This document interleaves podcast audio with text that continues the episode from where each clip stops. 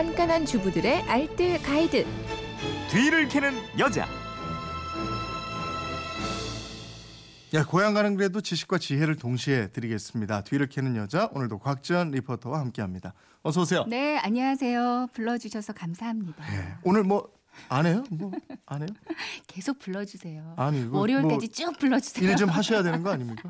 끝나고 나서 이따가 네. 교통 정보 하러 갈 거예요. 아 그래요? 네. 예. 그럼 오늘 계속 일하셔야 되는군요. 그러니까요. 휴대폰 뒷번호 8276님인데 네. 명절만 되면 매번 호칭 때문에 고민입니다. 음. 아가씨의 남편을 뭐라고 불러야 하나요? 하셨고 2403님은 아가씨란 호칭은 언제까지 쓰는지 궁금하고요.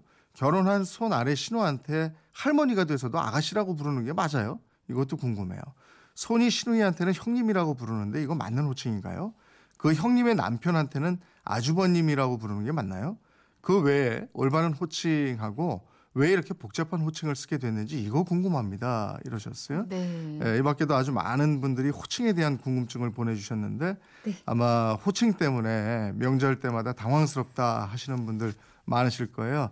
예, 고향 내려가셔서 큰 소리로 가족들 불러보시라고 오늘 요거 좀 뒤를 캐서 샅샅이 알아보도록 하겠습니다. 그러니까 평상시에는 우리 직계 가족들만 있으니까 호칭 문제, 촌수 문제 크게 신경을 안 쓰고 살잖아요. 근데 명절 때만 되면 일가 친척들 다 만나다 보니까 당황스러운 부분이긴 합니다. 네. 먼저 촌수. 말 그대로 마디촌, 마디의 수라는 뜻이잖아요. 음. 그러니까 친척 간에 멀고 가까움을 나타내기 위해서 마디촌을 사용해서 숫자로 나타내는 거예요. 숫자가 1에서 멀면 멀 수록 나랑 먼 친척이고요. 1과 가까울수록 나랑 가까운 친척을 의미하거든요. 네.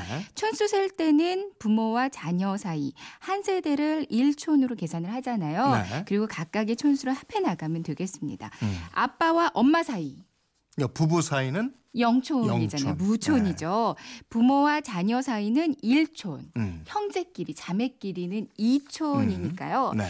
예를 들어서 어린 재용이가 네. 재용이 큰아빠와는 음. 몇 촌인가요? 큰 아빠하고 큰아빠. 아버지하고 생긴- 나하고 1촌이고 아버지하고 형제지간에 2촌이니까 이촌? 3촌 이렇게 되는 거죠, 그죠? 그냥 삼촌이에요. 네. 그렇죠?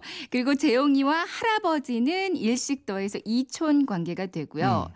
그러면 재용이의 작은 할아버지의 자녀. 음. 작은 할아버지의 자녀. 보통 그냥 삼촌이라고 저도 뭐 두이 삼촌, 네. 남이 삼촌 이렇게 많이 부르거든요. 음. 근데 엄밀히 따지자면 나랑 조부모는 이촌, 조부모끼리 형제니까 2촌, 거기다가 자녀니까 1촌까지 더해서 재용이와는 5촌 음. 당숙이 되는 겁니다. 오촌 당숙이라는 게 이런 네, 거예요. 그죠? 그렇습니다. 예, 촌수에 따른 호칭이 또 정확해야 되겠죠. 그러니까 오늘은 청취자 질문 좀 많이 들어온 것들 위주로 호칭들 몇 가지만 정리해서 알려드릴게요. 네.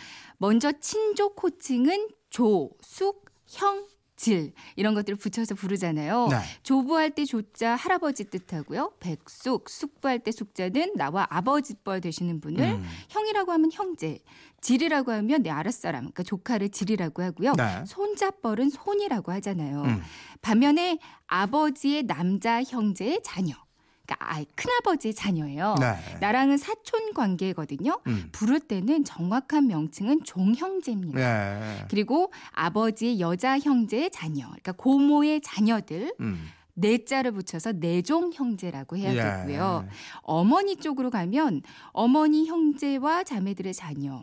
외자와 이자를 붙여서 외종 형제, 이종 형제 이렇게 네. 부르시면 되겠어요. 예를 한번 들어볼까요? 네. 어린 재용이가 친가로 갔습니다. 네. 친가로 갔어요. 음. 뭐 할아버지, 할머니, 증조 할아버지, 고조 할아버지, 큰아빠, 큰엄마 이런 건 다 아실 거예요. 음. 사촌들을 부를 때 누나, 형 이렇게 부르겠지만 정확한 호칭은 종형제라고 좀 전에 말씀드렸잖아요. 네.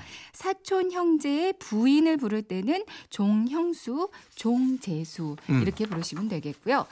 할아버지의 형제들 사실은 뭐 작은 할아버지, 큰 할아버지 이렇게 많이 부르는데 음. 종조 할아버지가 정확합니다. 할아버지의 여자 형제들 종조 할머니라고 부르시면 되겠고요. 그리고 아까 말씀드린 대로 아빠의 사촌 형제들을 부를 때는 당숙 당숙모 그리고 아빠의 사촌 형제의 자녀.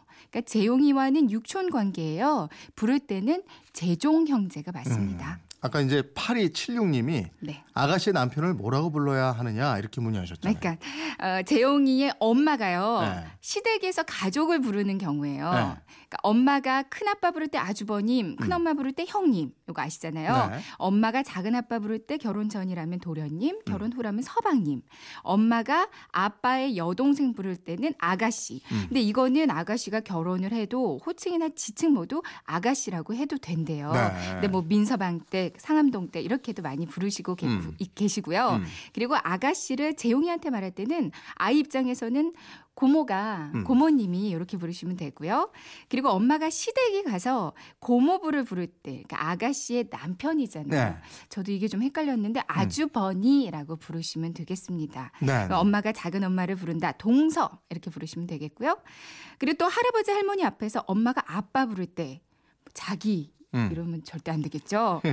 뭐 어머니 누구, 누구 아빠 이러면 네네 뭐 애들 아빠가 네. 근데 이거보다는 아범 아범이 네. 아비가 이렇게 지칭하는 게 더 좋고요. 네. 그냥 뭐 남편을 부를 때는 당신, 재용이 아버지 뭐 네. 이렇게 부르는 게 가장 좋겠죠. 그럼 재용이가 외가로 갔을 때는 외고로 갔을 때는 일단 재용이가 부를 때는 앞에 외자만 붙이면요. 네. 친구가 거의 같다고 보시면 되겠어요. 음. 아빠가 외갓집에서 가족들을 부를 때 아빠가 부를 때예요. 음. 아빠가 외삼촌을 부른다. 손 위면 형님, 손 아래면 처남. 음. 뭐 이모는 처형, 처제 이렇게 부르시면 되겠고요.